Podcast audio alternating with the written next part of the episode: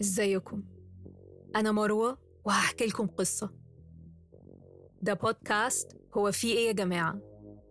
من إنتاج Podcast Productions في البودكاست ده هحكي لكم قصص حقيقية عن جرايم قتل أحداث تاريخية غريبة أماكن مسكونة وكل القصص اللي لما بنسمعها بنقول هو في إيه يا جماعة؟ هي الناس مالها؟ القصص دي بطبيعتها ممكن يكون فيها مشاهد عنف أو أحداث ممكن تبقى مؤذية لشوية ناس. فياريت تقروا الديسكريبشن كويس عشان تتأكدوا إن الحلقة مناسبة ليكم. قبل ما نبتدي عاوزة أقول لكم إن هو في إيه يا جماعة؟ هيبقى بينزل أسبوعيا كل يوم اتنين بدل من مرة كل أسبوعين. وده ابتداء من أغسطس. النهاردة هتكون الحلقة الأخيرة من الموسم الأول وهنرجع بحلقات جديدة في أول اتنين في أغسطس. اللي هنحتفل بيه بمرور سنة على البودكاست. فحابة أشكركم على كل استماع وتقييم وكومنت بتسيبوه. يلا نبدأ قصة النهاردة. ماري بيل القاتلة الصغيرة. زي ما اتعودنا قصة النهاردة فيها مجرم وضحية. لكن الجديد في حلقة النهاردة إن المجرم طفلة عندها 11 سنة. فإيه اللي يوصل طفلة إنها ترتكب سلسلة من جرائم القتل؟ الأطفال المجرمين ما بيتخلقوش من عدم. وفي رأيي القصة دي فيها جاني واضح. وإجرامه أو إجرامها أكبر من إجرام الطفلة. لكن مش بيتم اتهامه. ومش بيتعاقب على أساس جريمته. تعالوا نبتدي من صيف 1968 في سكوتسوود في نيوكاسل في إنجلترا. سكوتسوود كانت مليانة مباني مهجورة وأطفال كتير كانوا بيتسابوا يلعبوا فيهم من غير رقابة. في بيت مهجور كان في ثلاث أطفال بيلعبوا. لما اكتشفوا جثة الطفل مارتن براون اللي كان عنده أربع سنين جريوا في حالة ذعر يدوروا على شخص بالغ ولقوا عامل بنا ونادوه العامل لقى جثة الطفل وهي محاطة بأقراص دواء كان في رغاوي وشوية دم عند بقه. لكن غير كده ما كانش فيه آثار للعنف. العامل ابتدى يعمل له تنفس صناعي ويبص جنبه اتفاجئ إن في طفلتين واقفين غير الأطفال اللي نادوا عليه. الطفلتين دول كانوا ماري بيل ونورما بيل. العامل فورا طلب منهم يمشوا وما يبصوش على اللي بيحصل. ظنا منه إنه كده بيحميهم لكن ما كانش عارف الحقيقة غير المتوقعة. ماري بيل اتولدت في سكوتسوود في إنجلترا سنة 1957 مامتها كان اسمها إليزابيث وجوز مامتها كان ويليام بيل والد ماري الحقيقي غير معروف الهوية. طفولتها كانت مليانة إساءة وتعنيف. نقدر نقول إن ده ابتدى من لحظة ولادتها لما مامتها كان عندها 17 سنة وحملت فيها. لما ولدت ماري وأول ما شالتها صرخت في الممرضات وقالت لهم بالحرف ابعدوا الشيء ده عني. شعور إنها مش مرغوب فيها فضل ملازم ماري. أم ماري كانت فتاة ليل. وأغلب الوقت مش موجودة عشان تربي بنتها وإخواتها اللي خلفتهم بعدها. وماري كانت بتقضي معظم الوقت مع جوز الأم ويليام اللي كان عنده تاريخ إجرامي في السرقة وبيدخل السجن كتير. في السنين الأولى من حياة ماري يقال إن أمها حاولت تتخلص منها كذا مرة وكان في قصص كتير بتخلينا نشك في ده. لما ماري كان عندها سنة راحت المستشفى بعد ما أخدت جرعة زايدة من دواء الصداع اللي كان عند جدتها. الغريب إن العلبة كانت مستخبية ومستحيل طفل عنده سنة يفتحها. بعد سنة ونص في 1959 إليزابيث إدت ماري الأصدقاء ليها كانوا بيطلبوا يتبنوها كل فترة. لما عرفت أخت إليزابيث اتخضت وفورا طلبت من الأصدقاء يرجعوا ماري. وعرضت الأخت على إليزابيث إن هي اللي ترعى ماري بس إليزابيث رفضت. ماري في الغالب دخلت المستشفى أربع مرات علشان جرعة زايدة من أقراص لقيتها أو أمها ادتها لها. لكن كانت دايما الأم تقول إن ماري هي اللي سرقت العلبة وإنها ملهاش دخل. الخالة قلقها فضل يزيد وعرضت تاني على إليزابيث إن هي اللي تاخد بالها من ماري ومن غير تبني عشان تسهل الأمور عليها. بس تاني إليزابيث رفضت. لما ماري كان عندها ثلاث سنين وهي مع إليزابيث وقعت من الدور الأول لكنها نجت. في الأغلب إليزابيث هي اللي زقتها. بعد الحادثة دي بدأت مخاوف العيلة تزيد. حد من قرايب إليزابيث تتبعها وشافها وهي بتحاول تسلم بنتها لمؤسسة تبني.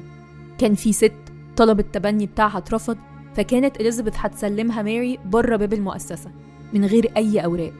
الشخص ده حذر إليزابيث إنها لو ما رجعتش ماري للبيت في خلال ساعتين هيكلم الشرطة. فرجعت وأخدتها معاها. بعد ست شهور دخلت ماري المستشفى لمدة ثلاث شهور. بعد ما أمها ادتها أقراص حديد وقالت لها إنها حلويات. ولما واحدة من إخواتها عاتبتها بدأت خناقة كبيرة وإليزابيث قطعت عيلتها. كانت دي آخر حادثة لماري بس اللي جرى بعد كده كان أسوأ. ويليام اللي كان بمثابة أب لماري كان بيتسجن كتير وكان غايب عن البيت بصفة مستمرة. لما كان موجود كان بيرعى ماري شوية بس ده كان نادر. من سن أربع سنين إليزابيث كانت بتسلم ماري لرجالة كبار في السن عشان ياخدوا بالهم منها. بس في الحقيقة كانوا بيعتدوا عليها جنسيا. وفي سن خمس سنين بدأت إليزابيث تجبر ماري تتفرج عليها وهي بتقدم خدمات جنسية للزباين. وللأسف كانت بتجبرها هي كمان تقدم خدمات للزباين. وبتقول لها إنه محدش هيصدقها لو قالت الحقيقة. ولو صدقوها هيبعتوها السجن. كانت ماري خايفة ومرعوبة من اللي بيحصل لها. وإن أمها بتسمح للرجالة يعتدوا عليها. لكن بعد الاعتداءات كانت إليزابيث بتديها هدايا وبتظهر حنانها ليها. كانت دي مكافئتها على خدمتها لزباينها. وده كان الوقت الوحيد اللي بتحس فيه ماري بمظاهر الحب من أمها. ماري كانت بتتبول بشكل لا إرادي وهي نايمة. وكان عقاب أمها إنها بتفرك وشها في البول وبتجبرها تحط المرتبة في الشباك عشان الجيران يعرفوا ماري عملت إيه. إليزابيث كانت بتهجر ماري وإخواتها اللي أصغر وتسيبهم لوحدهم لمدة أسابيع. عشان يدوروا على أكل ولبس لنفسهم. ولما كانت بترجع كانت الإساءة بترجع معاها. حقيقي معرفش ليه كل ده حصل ومحدش قدر يخلص ماري من مامتها. وليه مفيش أي جزء من القصة بيقول إن إليزابيث اتقبض عليها؟ يمكن لو في أي لحظة من دول القصة كانت أخدت مجرى مختلف زي إن خالة ماري تتبناها أو الشرطة تنقذها كانت ماري هتبقى شخص مختلف. لكن ده ما حصلش. ماري ما كانش عندها صداقات لأنها كانت طفلة عنيفة مع الأطفال التانية. أكتر حركة كانت بتعملها إنها بتخنقهم أو كانت بتدلق رملة في بقهم بالعافية. ماري كان عندها صديقة واحدة بس اسمها نورما بيل عندها 13 سنة. اسمهم المتشابه مجرد صدفة لأنهم مش إخوات. كانوا شبه بعض في الأسلوب العنيف لكن ماري كانت هي القائدة. يوم 11 مايو 1968 في شخص لقى طفل عمره 3 سنين ماشي لوحده في الشارع وعلى راسه جرح عميق. الطفل قال إنه كان بيلعب مع ماري ونورما فوق بناية مهجورة واتزق. لكن الموضوع ده اعتبر حادثة بسيطة وما حصلش حاجة للبنتين.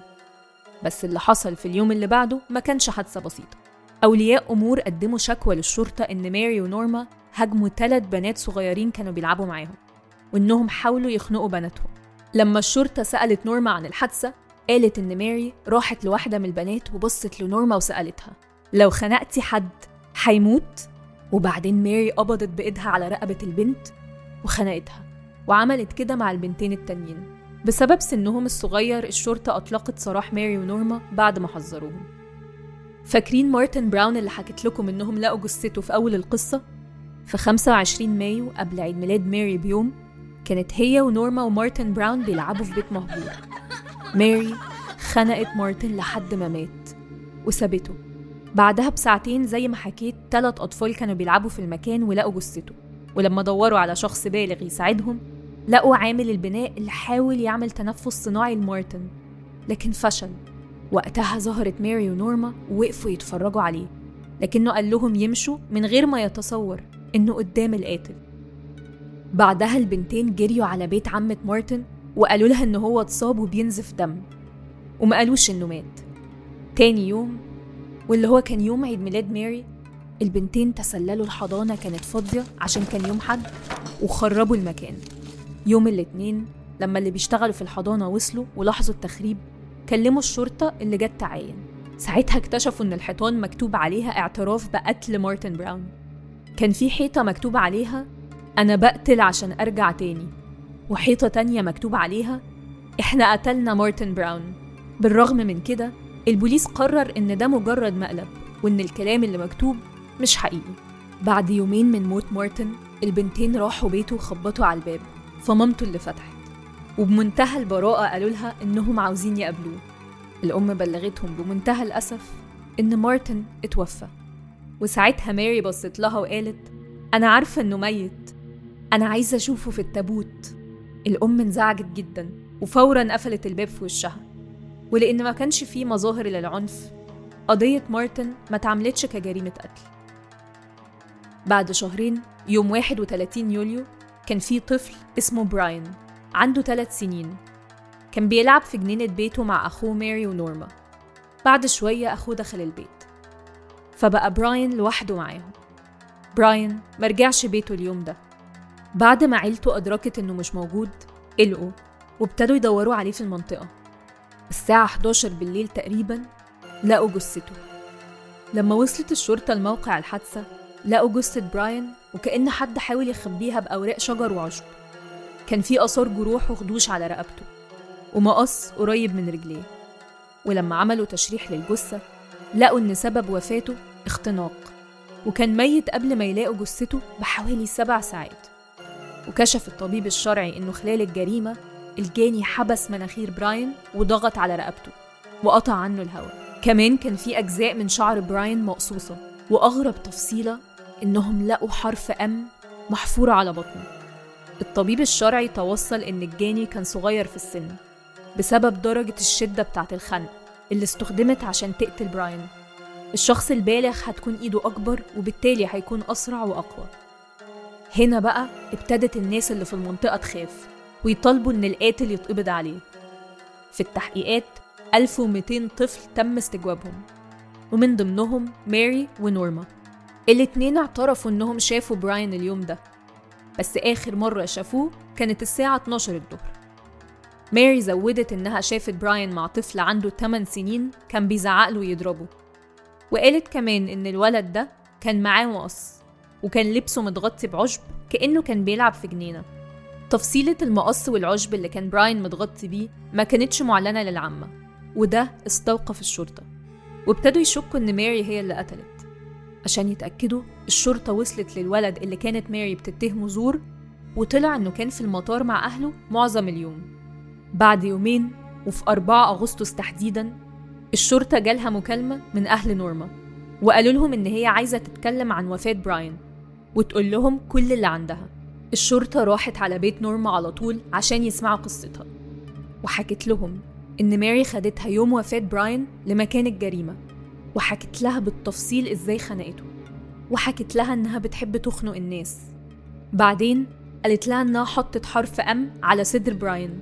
باستخدام شفرة حلاقة كانت متخبية في مكان الجريمة. وعلشان تثبت إن كلامها صح نورما ودت الشرطة لمكان الجريمة وورت لهم مكان الشفرة.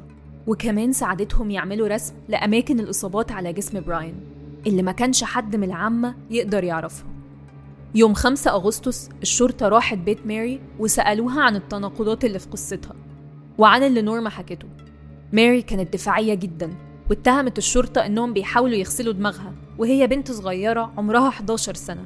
اليوم التاني يوم 6 أغسطس رجعت الشرطة بيت نورما واستجوبوها تاني. بس القصة اللي حكتها كانت مختلفة شوية. في البداية حكت نورما إن ماري قتلت براين وإن نورما قابلتها بعد ما براين مات. وماري جابتها لمكان الجريمة. بس المرة دي نورما قالت إنها كانت في مكان الجريمة وبراين على قيد الحياة. وقالت إن ماري بدأت تخنق براين قدامها وهي كانت خايفة جدا فهربت. فاتغيرت قصة نورما إنها كانت في مكان الجريمة وشافت ماري بتخنق براين. بعد يومين وفي 7 أغسطس حضر جنازة براين حوالي 200 شخص بينهم ماري. في واحد من المحققين حضر الجنازة ولاحظ حاجة غريبة في سلوك ماري. حسب كلامه هي كانت بتضحك طول ما جثمان براين كان متشال ومودينه مكان الجنازة وكانت بتفرك إيديها مع بعض زي ما لو كانت شريرة. المحقق قال إنه عرف في اللحظة دي إنه لازم يتحرك عشان ماري أكيد هترتكب الجريمة دي تاني. في نفس اليوم الساعة 8 بالليل تم اعتقال البنتين ماري ونورما واتهموا بقتل براين. بعد اعتقالهم كانت ردود فعلهم مختلفة تماما. نورما بدأت تبكي وتصيح في حين إن ماري كانت ببساطة بتبص للشرطة وهي بتعتقلها وقالت لهم كل ده عادي بالنسبة لي. بعد الاعتقال استجوبوا ماري تاني وساعتها قالت إن نورما هي المذنبة وبالرغم من إنها حكت للشرطة إنها كانت في المكان إلا إن المجرم الفعلي هي نورما. البنتين اتعرضوا على تقييم نفسي وطلعت النتيجة إن نورما عندها تأخر فكري. وسلوكها مطيع أكتر منه مسيطر. لكن ماري كان عندها تقلبات مزاجية شديدة وطبيعتها مسيطرة ودفاعية جدا.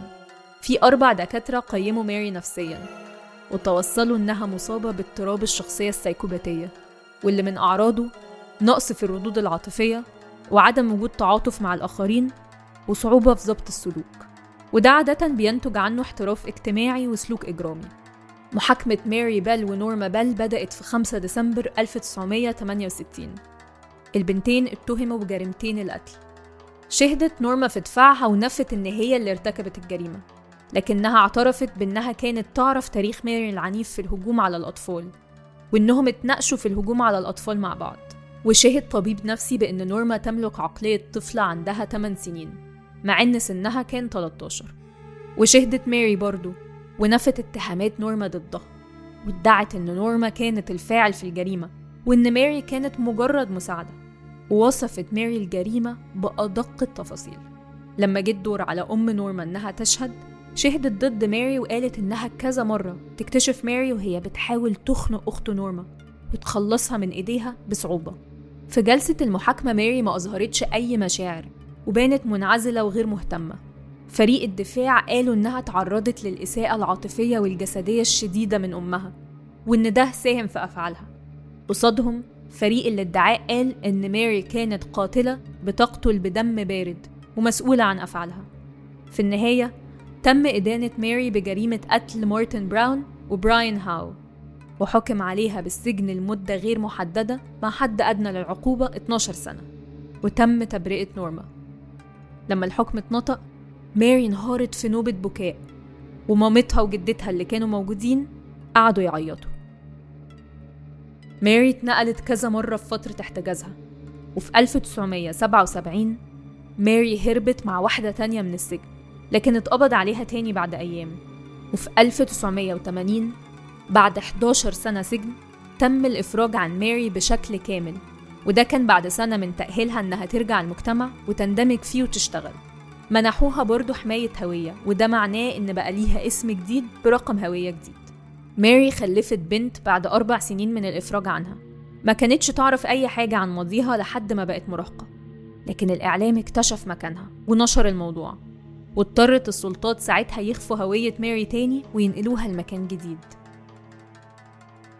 قضية ماري بيل بتخلينا نسأل أسئلة أخلاقية وقانونية مهمة عن المسؤولية والعقاب للأطفال اللي بيرتكبوا جرائم بما إن الأطفال غير قادرين بشكل كامل على فهم خطورة أفعالهم هل ينفع نحاسبهم بنفس معايير البالغين؟ وهل الإجابة بتختلف حسب خطورة الجريمة اللي ارتكبت؟ هل كفاية فهم الفرق بين الصح والغلط ولا في جوانب تانية؟ حسب الأبحاث الأطفال القتلة ما بيكونوش فاهمين الخطورة الكاملة لجرائمهم ماري قالت كذا مرة بعد كده وهي في السجن إنها ما كانتش فاهمة قد إيه الموت نهائي بسبب عدم تعرض شخص تعرفه للتجربة دي قبل كده اللي ماري ارتكبته كان بشع وبسببها طفلين ملهمش ذنب حياتهم انتهت. لكن عشان نفهم اللي عملته لازم نبص على تاريخ الإساءة والإهمال اللي تعرضت له وسنها في وقت الجرائم.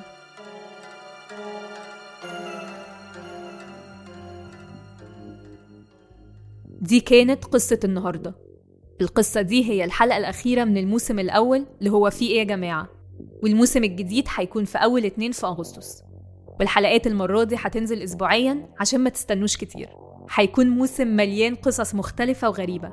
أكيد هتخليكم تقولوا هو في إيه يا جماعة؟ فما تنسوش تعملوا like و subscribe و share. ولو عندكم قصص حقيقية عاوزين ترشحوها ابعتوها على صفحة The Podcast Productions. هتلاقوا ال link في ال description.